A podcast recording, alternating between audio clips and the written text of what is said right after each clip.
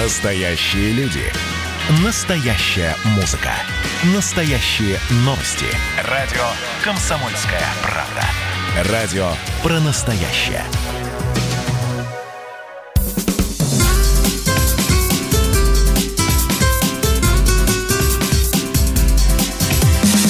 Программа с непримиримой позицией.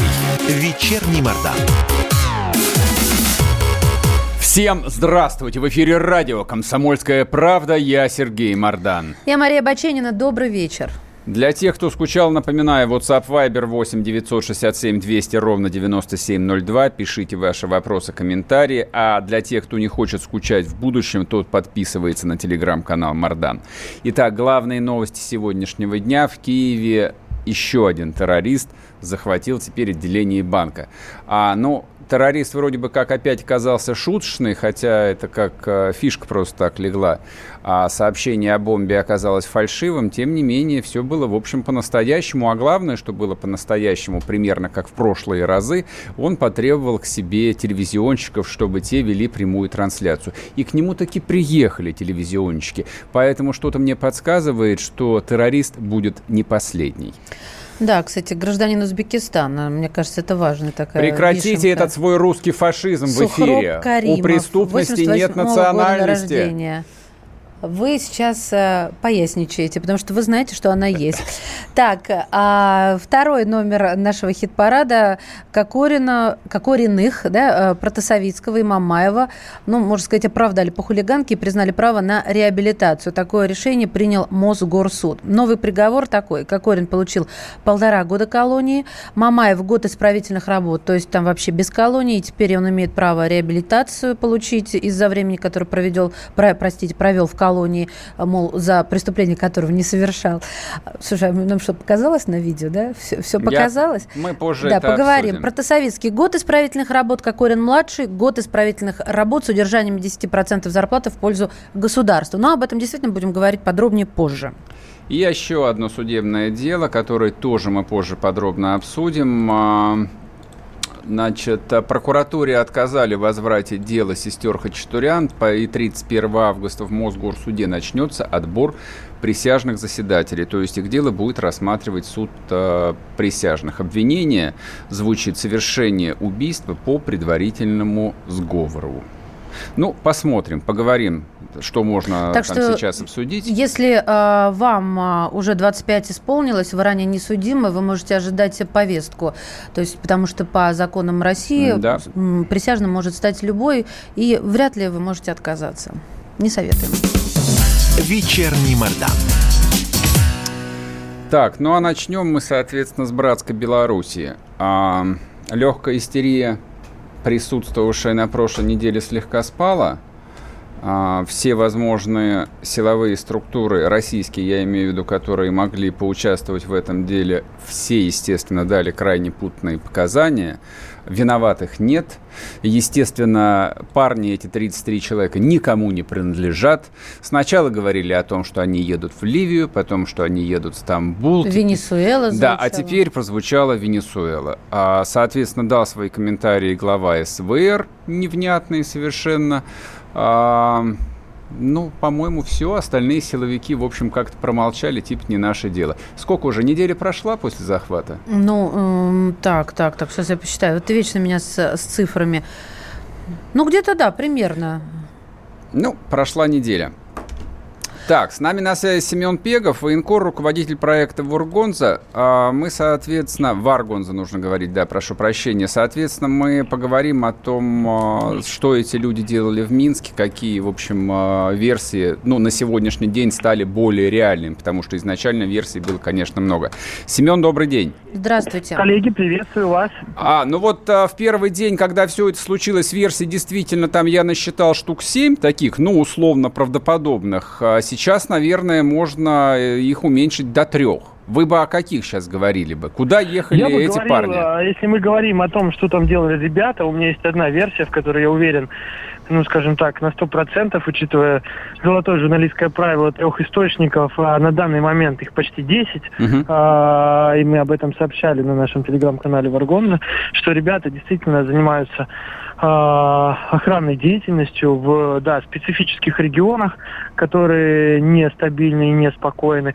Прежде всего, организация, которой они принадлежат, а, не будем называть ее как бы там ЧВК «Вагнер», потому что сейчас ЧВК «Вагнер» можно назвать, я не знаю, любых людей, которые в камуфляже едут за границу, уже автоматически почему-то называется ЧВК «Вагнер». Мы mm-hmm. это как бы ситуацию давайте немножко отодвинем. То есть, да, ребята работают на определенную частную организацию, которая занимается охраной объектов в специфических регионах. Они не занимаются штурмовыми там действиями или какими-либо операциями. И вот конкретно эта группа а, направлялась непосредственно в Венесуэлу для охраны а, нефтяных объектов, а нефтедобывающих вышек и всего остального. А что это меняет, что они ехали в Венесуэлу, а не куда-то в какую-то другую страну из ранних версий? Не, на самом деле, по факту это, ну, то есть это та деталь, которая, например, установлена и дает понимание, кто они и чем они занимались. Uh-huh. Но по факту, если мы берем, типа, чисто юридические вопросы, то, что действительно просто, ну да, 30 человек, да, э, не пьют, да, да, да там, э, и приехали из одной гостиницы в другую, ведут себя организованно, отнюдь не означает, э, что, конечно, их нужно арестовывать, тем более, что, и тем более применять к ним такие такие тяжелые там статьи, как там э, чуть ли не организация террористических актов была такая изначально тоже информация из Беларуси, официальные заявления, что меня больше всего пугает, что такие громкие заявления делаются там не просто какими-то вбросами через СМИ, это типа официальные лица э, белорусские заявляют, начиная от э, там представителей КГБ, Следственного комитета там и так далее, и так далее, заканчивая самим Лукашенко. Вот, и, конечно, то, что у ребят не было ничего при себе, что могло бы э, говорить о их каких-то э, право э, нарушающих, э, на, на, там, чтобы они хотят какие-то там беспорядки устроить или э, что какие-то нарушили они законы Беларуси, э, имея при себе какие-то запрещенные вещества, будь то там, не дай бог, какие-то компоненты для там составления взрывчатки или какое-то оружие, ничего подобного, а или какие-то специальные средства связи. Ничего подобного при них не было. То есть это люди, по сути дела, которые выполняют гражданскую работу, но да, а, в такой пограничной специфической сфере. Но это не означает, что они не являются как бы обычными гражданами России и не нарушая никаких законов, а, почему они должны быть арестованы, для меня это, конечно, большой вопрос. Ясно. Спасибо большое. В эфире с нами был Семен Пегов, военкор, руководитель проекта «Варгон». Гасконцев. Вот, а я эту историю дополню вот чем. Сегодня утром вышел небольшой пост на Фейсбуке в исполнении Леонида Гозмана. Я его прочитаю. Был раньше такой красивый обычай. Пиратов вешали на рее. Что делали с захваченными наемниками, точно не знаю, но тоже что-то правильное. Это мне вспомнилось в связи с тем, что Украина требует экстрадиции тех из арестованных в Беларуси бойцов Вагнера, которые раньше за деньги убивали на Донбассе, а сейчас, по официальной версии, ехали через Минск убивать кого-то еще. Красивый был обычай написал Леонид Гозман. Пост, правда, уже админы снесли, но а его, мне кажется, все непременно нужно прокомментировать. О чем же написал видный деятель демократического движения 90-х годов, один из основателей партии Союза правых сил, соратник Гайдара, Немцова и Чубайса Леонид Гозман. А написал он о том, что русских ополченцев – отстаивавших честь и свободу русских людей на Донбассе, нужно отдать украинской власти, чтобы та их повесила в самом буквальном смысле этого слова. Казнила через удушение, как писали в старых документах. И также Леонид Яковлевич настаивает на том, что это было бы очень красиво. Стало быть, Гозман представляет себе это в деталях. Как этих русских солдат допрашивают сначала, как пытают. Гозман же не может не знать всех бесчисленных историй про батальон «Торнадо», про палачей из батальона «Азов», про то, как донецких ополченцев мучают в застенках СБУ. Знает, конечно. Поэтому представляет он и это. А вот уже потом представляет, как их истерзанных вешают. Теперь какие выводы?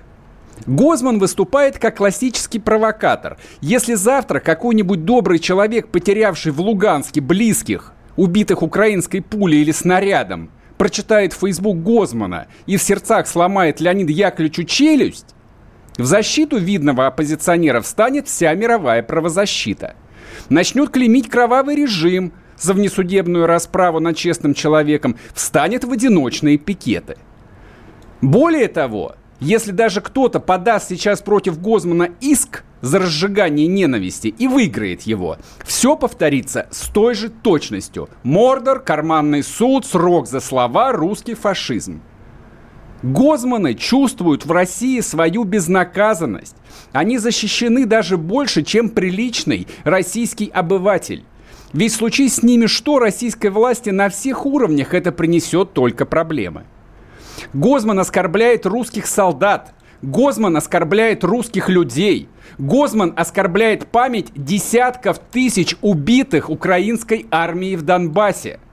И при этом он остается уважаемым членом общества, получает зарплату в госкомпаниях и организациях, финансируемых прямо или косвенно из российского бюджета. Почему так происходит? Вопрос риторический. Потому что мы позволяем, чтобы так оно происходило. Но в данном случае красная черта совершенно очевидно пересечена. Человек, который призывает убивать русских, должен отвечать по всей строгости закона. Вот что я вам хотел сказать. Ну а ваши мысли по-прежнему э, принимаются на WhatsApp и Viber 8 967 200 ровно 9702 или телеграм-канал Мардан. Скоро вернемся. Эдвард, здрасте, меня слышно? Да, Олег Владимирович, вас отлично слышно. Я тот человек, который в течение ближайшего часа верноподданнически будет поддакивать вашим монологам. Главное в таких случаях не спрашивать, а что произошло с предыдущими соведущими. Ой, слушайте, не дай бог поддакивать, потому что в споре, иногда даже в таком эмоциональном споре, и есть главный секрет успеха нашей программы. А так получается, что мы просто жертвуем от щедрот наших а в ответ получаем пощечины и плевки. Надо ли это нам? Слушайте, вы обещали поддакивать, в итоге я поддакиваю, потому что я совершенно с вами согласен. Отдельная тема с Олегом Кашиным и Эдвардом Чесноковым. На радио «Комсомольская правда». По будням в 9 вечера по Москве.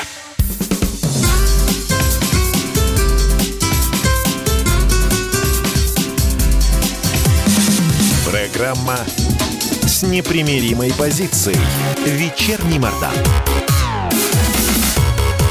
И снова здравствуйте. В эфире радио «Комсомольская правда». Я Сергей Мордан. Я Мария Баченина. Здравствуйте. А теперь давайте поговорим про дело Кокорина и Мамаева. Значит, а, я просто напомню, Кокорин получил а, год и восемь. И освободили его, по-моему, через полтора по УДО. Мамаев получил 1,6 он, соответственно, тоже вышел по УДО. Третий э, участник этого дела. Ну, там оба, и Мамаев младший, и Братосоветский, год и пять. Да. Соответственно, по-моему, он вышел чуть позже. Да, у него да, да, было да, какое-то именно. нарушение. И, казалось бы, ничего не предвещало да, другое, нового рассмотрения. Ну, по идее, как бы срок Мы уже отбыли, забыли, всех да, выпустили. да. В футбол обратно всех пустили играть. Кокорин, причем, успел а, перейти, э, он, по-моему, уже в двух клубах поиграл, то есть в «Зените» его, естественно, стали обижать, он перешел а, в клуб Спар- «Сочи» сначала, Да. а вчера он перешел в «Спартак», подписав трехлетний какой-то там а, контракт за непомерные миллионы евро. То есть все вроде Все как так бы прям сложилось восстановили, хорошо. смотри, как по благополучную идее. карьеру, конечно. Вот, у Мамаева не так шоколадно, но он и постарше Ростов. немножко, да, и денег зарабатывает поменьше. Но, в принципе, тоже грех жаловаться. То есть, в отличие от сотен тысяч э, отсидевших русских людей, которые из тюрем выходят с туберкулезом, без работы и с волчьим билетом, потому что, имея судимость, а, тебя не возьмут на работу, сгорая с вероятностью 90%, ты не получишь даже кредит на покупку мо- мобильного телефона с а, вероятностью 100%. Вот, у парней вроде бы как бы все... Никакие кредиты им не нужны. Наладилась, наладилась жизнь. Вот. Тем не менее, была подана кассация, кассация была удовлетворена, и самое интересное в этой истории, а что же теперь будет делать Родина-мать? Потому что я напомню, значит, речь идет о компенсации денежной. И реабилитация. Это уже дело десятое. Значит, во-первых, нет, какой реабилитации? Кокорина признали виновным, мы ему срок подтвердили. Вот, а Мамаеву вместо уголовного заключения исправительные работы. Да, То есть, соответ-. Да, соответственно, с него не судимость дож- должна быть снята. Но, а, значит, стоимость годового контракта Кокорина на момент заключения была, если я а, немного ошибусь, прошу меня простить, 260 миллионов рублей в год. Ой, да, у товарища Мамаева 60 миллионов рублей в год, в несколько раз меньше, но тоже ничего себе. То есть по, по тамошнему курсу это был миллион долларов. Соответственно, парни отсидели по полторахе. Я правильно понимаю, что Значит, как рассматриваются такие дела? А если ты предприниматель, тебя осуждают, признают невиновным, и ты подаешь на компенсацию ущерба, ты показываешь баланс, допустим, за три года, прибыль и, соответственно, рисуешь некую упущенную прибыль. Если ты на зарплате, еще проще. У тебя есть контракт, заключенный с соблюдением российского ГЗОТа, mm-hmm. там написана сумма, сколько ты зарабатываешь в месяц, там какие-нибудь свои 50 тысяч рублей, а в данном случае, видимо, получается немного больше. У меня за перехватывает года. дыхание, честно И скажу. ты приходишь, не знаю, там в трудовую инспекцию, говоришь, граждане дорогие, а я вот тут на Киче э, сидел полтора, пол, полтора года. Вот посчитайте, это 18 месяцев умножьте, ну, соответственно, сколько надо умножить. Отдайте, пожалуйста, ну, в случае с Кокориным это было бы там больше 300 миллионов рублей, а в случае с Мамаевым, я так понимаю, это получается 90 а миллионов рублей. а кто рублей. выплачивает? Государство, не, роди... не, э, Родина-мать выплачивает. Из... Все-таки из какой, из какой суммы, из, из какой из машины? Го... Из госбюджета. Из госбюджета. Из госбюджета этого всего. Да, так, да. Понятно. У нас э, на связи а, специальный корреспондент «Комсомольской правды» Александр Рогоза. Он был на суде, где не было ни Кокорина, ни Мамаева, они на сборах были. А то сейчас Александр либо подтвердит, либо опровергнет. Э, Саша, приветствую. Да, добрый вечер. Добрый вечер. Добрый. Расскажи нам, пожалуйста, страсти мордасти или все тихо, спокойно, без аплодисментов или слез? Ну, слушайте, все журналисты, конечно же, знали, что главных хедлайнеров сегодняшнего вечера не будет, поэтому и камер поменьше, и журналистов поменьше около здания суда. А, но, тем не менее, все-таки, если сравнивать с обычным процессом, конечно, аншлаг полный, поскольку уже в хедлайнеров превращаются даже адвокаты. Но само заседание, надо сказать, длилось недолго, может быть, 10-15 минут, потому что, собственно, судье предстояло пару листочков только озвучить э, решение. И многие, честно говоря, даже не ожидали, что будет какие-то изменения в в приговор, но когда вот начали говорить, что реальные сроки меняются на э, на исправительные работы, э, многих уже удивило, что а почему все-таки Кокорину оставили этот э, да. приговор предыдущий в силе. Это, это до сих пор загадка. Э, ответа на это нет. Естественно, адвокат расстроенная Татьяна Стукалова сказала, что будут обжаловать это. И, кстати говоря, вот на тот момент, когда адвокаты уже вовсю давали интервью, ни Кокорин, ни Мамаев от них еще этой информации не получили. Я подозреваю, что они эти прекрасные для кого-то, для кого-то печальные новости узнали уже из новостей, в том числе из телеграм-канала «Комсомольская правда», возможно.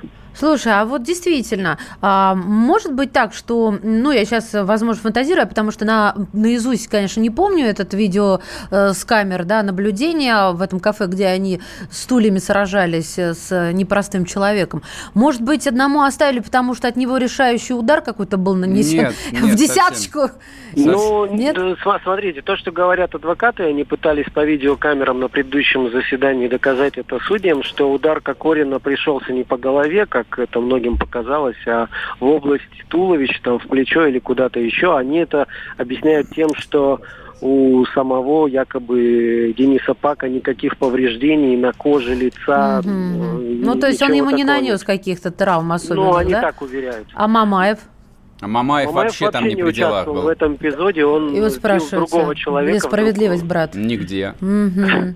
Нигде. Ну, может быть, не так усердно трудился один адвокат, э, в отличие от второго? Нет, да нет, у них была консолидированная позиция, они шли как бы большой дружной компанией, у них идентичные позиции были Тогда по в чем всем дело, вопросам. спрашивается?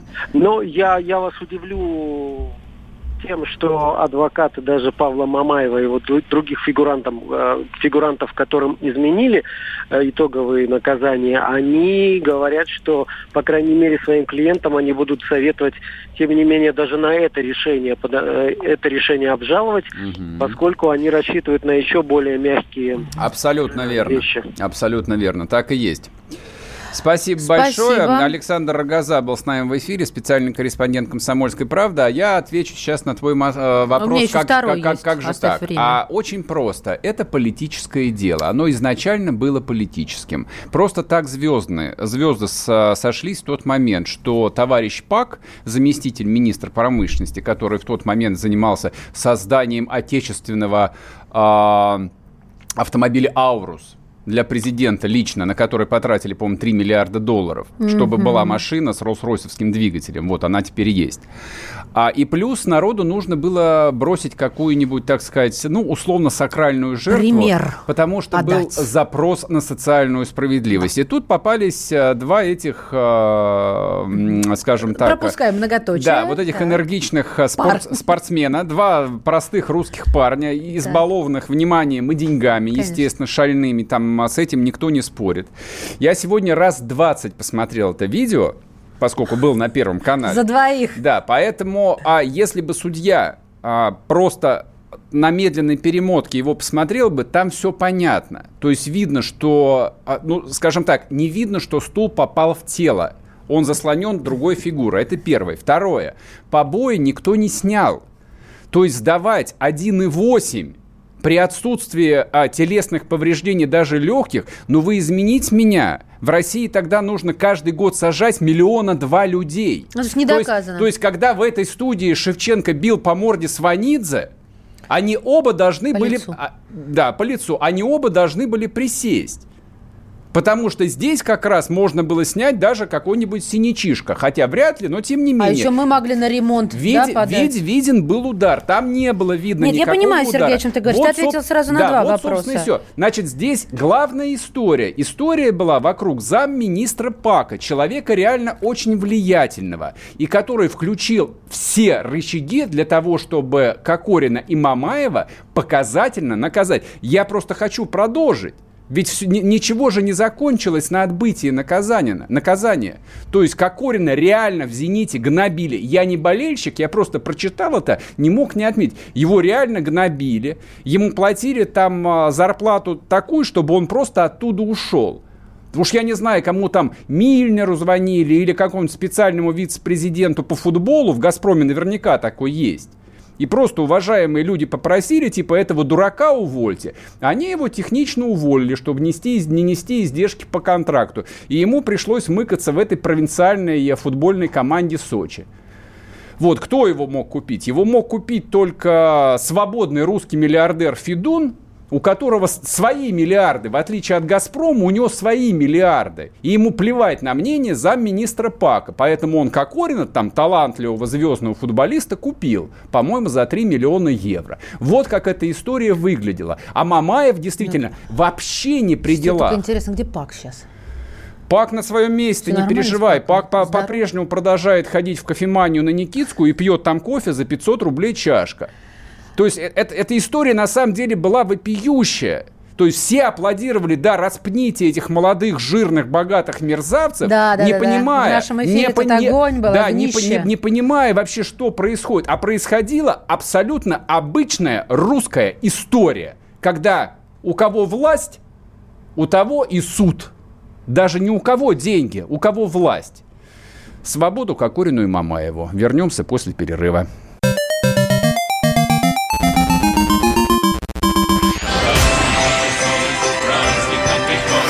Видишь суслика? Нет. И я не вижу. А он есть. Нам есть что вспомнить. Рассказываем свои истории в программе «Дежавю». Я, Михаил Антонов, жду вас каждые выходные в 11 часов вечера по Москве. I'll be back.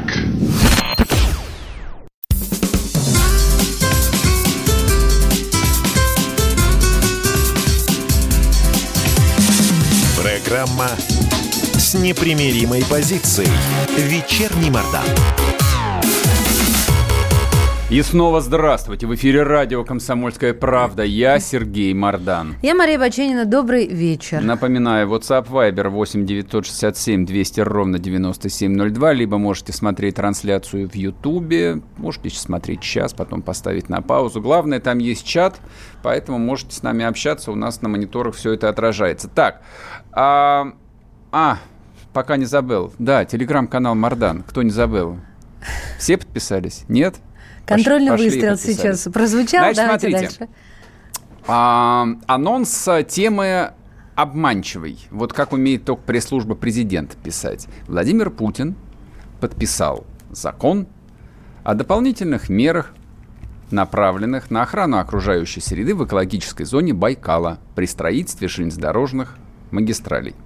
На самом деле речь идет о том, что теперь законодательно разрешена сплошная вырубка в природоохранных зонах для строительства крупных инфраструктурных проектов, к которым относятся, естественно, железнодорожные магистрали. Да, потому что в конце июля был подписан закон, который упрощает процедуры для строительства этих объектов, объектов РЖД. А, и я сейчас пытаюсь избежать формального и крючкотворного языка, которым пестрит ну, любая ну, содерж- да, Содержательно мы сказали. Да. В общем, это предусматривается и корректировка границ э, особо охраняемых природных территорий и регионального и местного значения. И а, предусматривается, что для реконструкции объектов э, увеличение пропускной способности Байкала-Амурска, трансфер Бирской железнодорожных магистралей, потребуется предоставление, а, смотрите, в пользовании находящихся в федеральной собственности водного объекта или его части. И главное, главное, что тут, что вот а, решение о предоставлении принимается уполномоченным федеральным органом власти в течение 10 дней. Да, это фактически такой уведомительный порядок. Смотрите, прежде чем сейчас мы начнем общаться с, с экспертом, я хочу запустить голосование. Вот как вы думаете, ну, зная, как устроены наши законы, нужно разрешать рубить сибирские кедры или не нужно? Но, правда, имейте в виду, если не разрешать, тогда и железных дорог не будет. Поэтому вопрос поставлю так. Нужно строить дороги или нужно сохранять леса? Если нужно строить дороги, 637-65-19, код Москвы 495. Если нужно сохранять леса, 637-65-18, код Москвы 495. Повтори, Поехали. пожалуйста. Нет, Еще раз, повтори. если приоритетно нужно строить дороги, даже если для этого нужно рубить тайгу, тогда 637-65-19, если нужно сохранять леса, это единственное, что у нас осталось, тогда 637-65-18, код Москвы 495. Вот теперь поехали. А у нас на связи руководитель программы по особо охраняемым природным территориям отделения Greenpeace России Михаил Крейндлин. Михаил, здравствуйте. Здравствуйте. Здрасте, Михаил. Скажите, пожалуйста, вы этот закон рассматриваете как опасность для природы России или нет? А, безусловно, рассматриваю как опасность для природы России. Обоснуйте. Правда, сразу уточню. Угу. Наибольшая опасность наша, точка представляет не реш... его норма про вырубки э, лесов для реконструкции БАМа и Транссиба. А что именно это, тогда?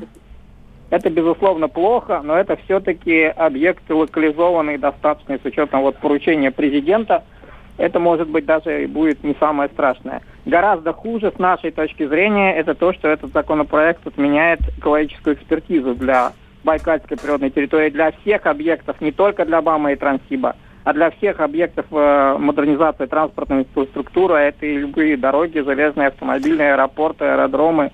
Это вот, вот из-за этих такое. 10 э, дней, потому что невозможно провести ее, или из-за чего-то другого, вот, чтобы понятно всем было?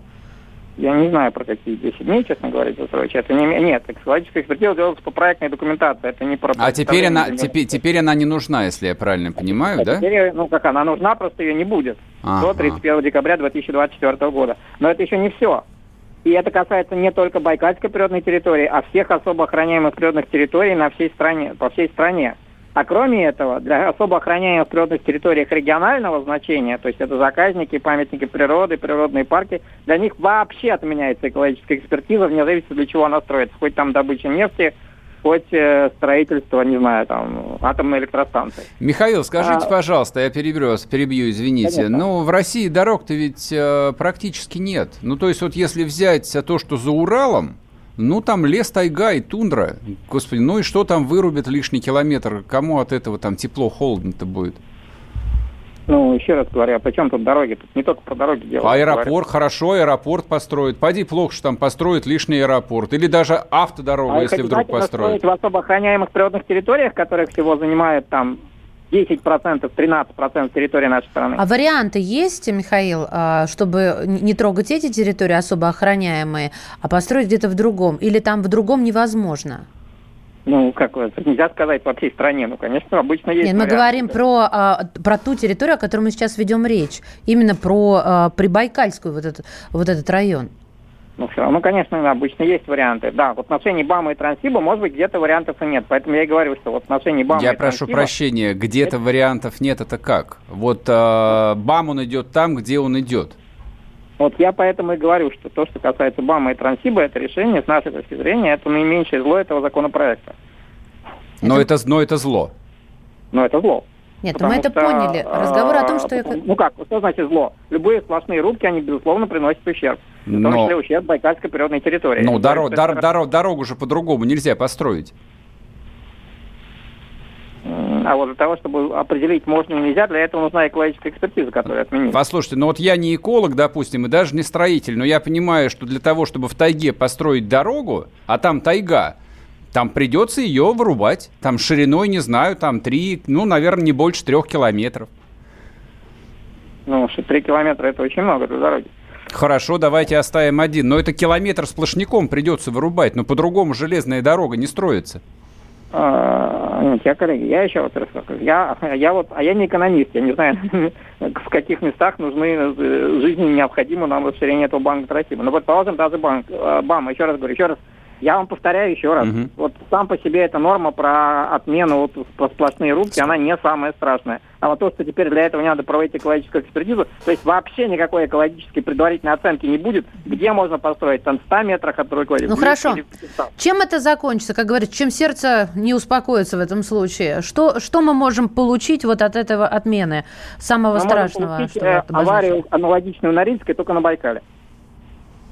Угу. Ну, подождите, а, Норильская, там, там разлилось я, я, дистопливо, я, я, а здесь понял, будет как, экокатастрофа в связи с э, вырубкой или что-то тоже разольется? Как-то да, баз... пожалуйста, вот вам, может быть, гипотетический, понятно, реальный пример. В районе Северо-Байкальска РЗД для своих ну, строит на берегу Байкала э, хранилище мазута. И этот мазут выливается в Байкал. Угу. А никакой, еще раз говорю, предварительной экологической оценки этого не будет. Ясно, ясно. Так, и не остается, я так полагаю, никаких э, методов рычагов, э, вот э, кроме а, этой экологической о, господи, оценки, да, ничего больше нету. Почему? Ростехнадзор еще есть, ну на вот самом деле. Пусть Михаил обозначит. Ростехнадзор не проводит никакой оценки, он проводит, он проводит экспертизу, он проводит, оцен... ну, он контролирует безопасность действующих объектов. То есть ничего не остается? Оценки предварительной законодательством Российской Федерации никакой предварительной экологической угу. оценки, кроме экологической экспертизы, не предусмотрено. Ясно. Михаил, т- последний вопрос хочу вам задать. Просто, ну вот, э, опыт э, других больших лесных стран. Возьмем США и Канаду, если вы владеете этой информацией. Там как э, данная история решается? Ну, хотя там железные дороги построены еще в 19 веке, когда никаких природоохранных территорий не было, видимо. Ну, мы знаем, что там тоже есть похожие планы президента Трампа на развитие инфраструктуры, сокращение всяких экологических ограничений, к сожалению. Они в этом отношении я уж не знаю, кто на кого смотрит, мы на них или на них. Но Нет, целом, там речь о добыче это... нефти, а я как бы спрашиваю именно о дорогах. Нет, я не про нефть, я про инфраструктуру, да. Угу. А, вот. Но в целом, насколько я знаю, процедура вот, э, это называется AIA, Environmental Impact Assessment, ну, фактически некий аналог нашей экологической экспертизы, она у них проводится всегда. Ясно, я спасибо. Не... Спасибо большое. Спасибо. Михаил Кренлин был у нас в эфире, руководитель программы по особо охраняемым природным территориям отделения Greenpeace России. Слушайте, а дальше даже не будем продолжать голосование. Значит, смотрите, 90% а, позвонивших хотят сохранять леса, им дороги не нужны. Не нужны дороги и только 9% а, вменяемых людей, которые считают, что России дороги нужно строить день и ночь без остановки. Да, Сергей, просто нету в жизни черного или белого. Да Нельзя есть, этим нет, красить. в жизни так... есть именно черное Все и белое. серое или в крапинку. Значит, у человека мозг либо есть, Либо его нет, тогда его сажают в дурку. Если человек говорит, что государь-император Александр III, который начал строить трансип, был идиотом, и не нужно было строить сквозь... Ты поворачиваешь? Сквозь тайгу Совесть трансип. у тебя есть сейчас так поворачивать Вот, то это люди, у которых проблемы... Нет, это не манипуляция. Я объясняю, что если бы а, Александр III и его сын Николай II не построили трансип, то э, не, половина, ну, как, я думаю, что вплоть до Урала России бы не было просто. Мы сейчас речь Ее ведем- просто не было бы сейчас. Речь мы ведем в ключе эко-катастрофы, Какую которой не катастрофу? было тогда. Для того, чтобы поехать посмотреть Байкал, должна быть дорога к Байкалу. Но это же логика, там, которую ребенок понимает, а взрослые люди, которые звонят и пишут, не понимают. Поэтому... Конечно же, дороги должны строить. И всякие И экологисты, эко- экологисты не должны выносить мозг, потому что дорога все равно должна быть построена. Вот и все. Вернемся после Когда ты будешь перерыва, не ходить в уходите. скафандрах и выгуливать внуков, я на тебя тогда посмотрю. Когда армия. Состояние души. Военное ревю. На радио «Комсомольская правда». По вторникам и четвергам полковник Виктор Баранец метко стреляет словом. Победа и победитель – это для нас свято. Если вам поплевать на это хочется, то это на соседнюю радиостанцию. А полковник Михаил Тимошенко подает снаряды. Вся правда о настоящем и будущем наших вооруженных сил. Ну и немного армейских байк. Медведя можно научить стрелять из автомата. В прямом эфире. Слушайте и звоните. Военное ревю. По вторникам и четвергам в 16.00. По московскому времени. Никто не уйдет без ответа.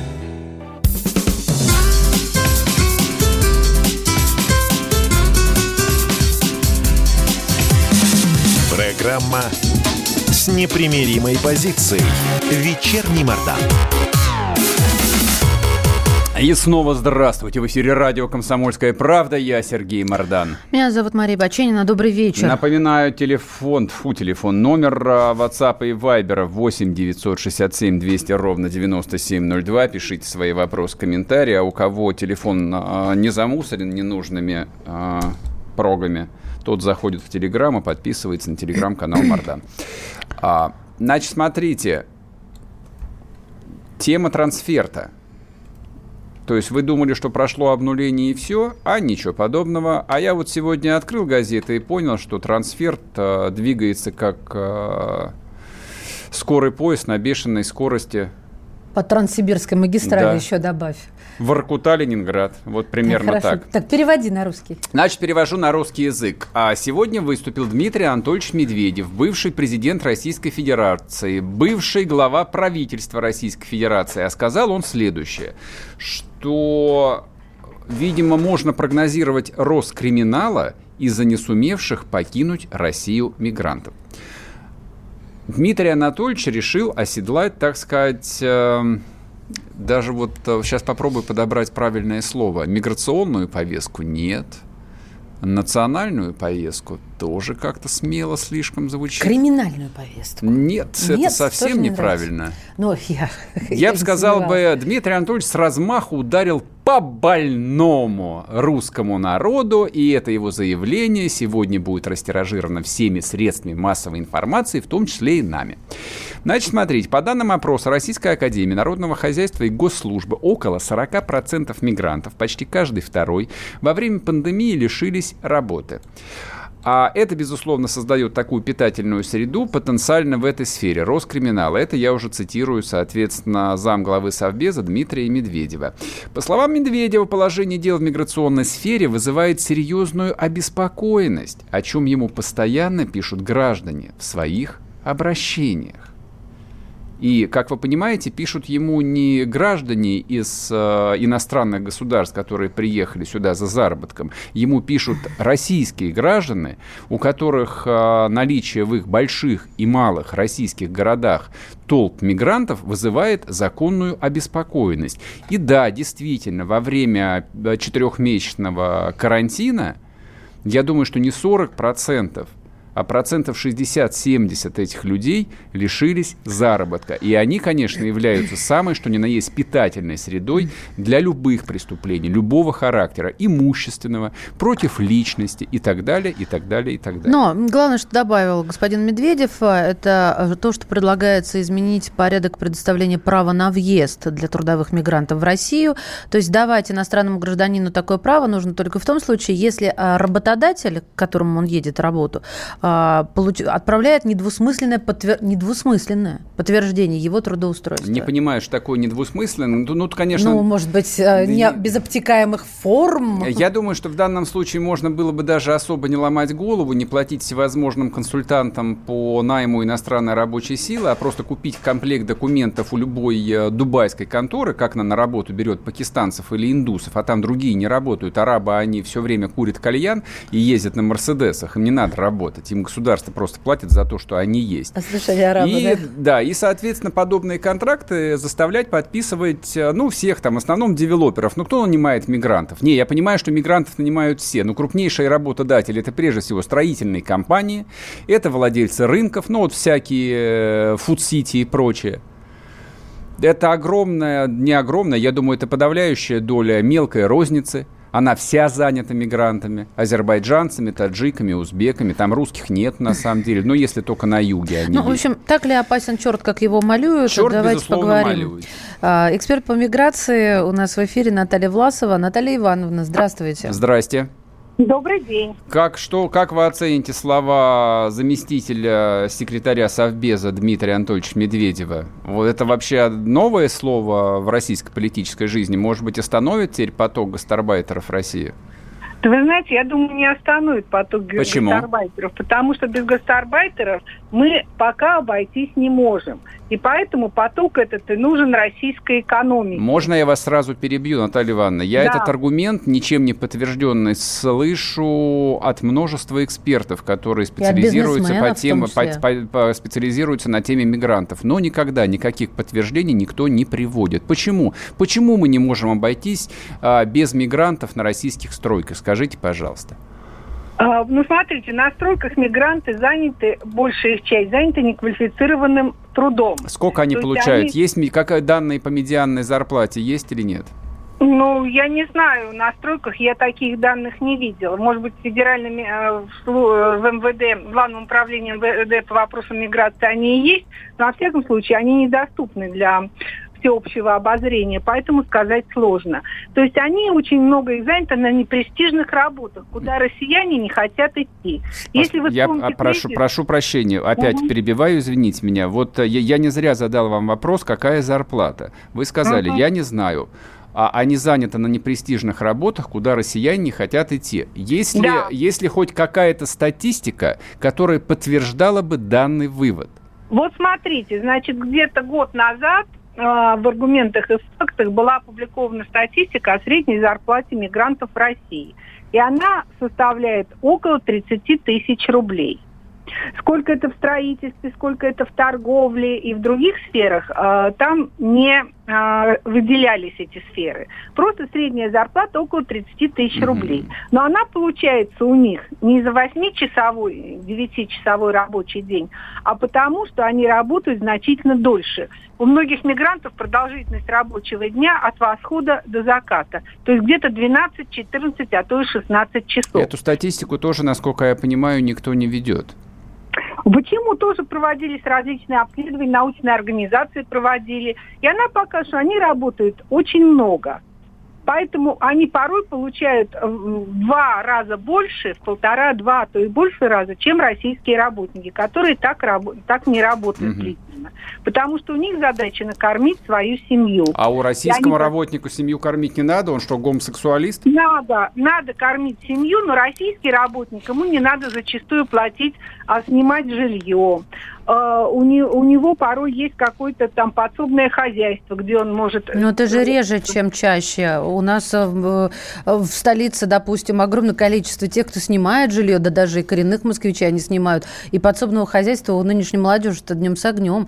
А я вот знаю, ну, что у мигрантов, которые во дворе у нас трудятся, им общежитие дают. Я к ним, кстати, О, очень положительно очень отношусь. Редко. Это очень редко, редко когда да? мигрантам дают общежитие. В основном они снимают жилье. И они снимают однокомнатную, двухкомнатную квартиру, в которой живет по 8-10 человек, угу. чтобы меньше платить э, за Ясно. жилье. Ясно. И они очень скудно питаются. Я потому понял. Что, да, основная мы, задача Наталья, про, Да, домой. просто, просто мы сейчас уже уходим на перерыв. Спасибо вам Спасибо. большое. Да, в общем, несчастные Наталья Власова, плохо, эксперт плохо, по миграции. Плохо не иронизируй, пожалуйста. Это все... Не, разобра... не разобравшись. О, конечно. Не соглашусь. А почему нам не хватило? Программа с непримиримой позицией. Вечерний Мордан.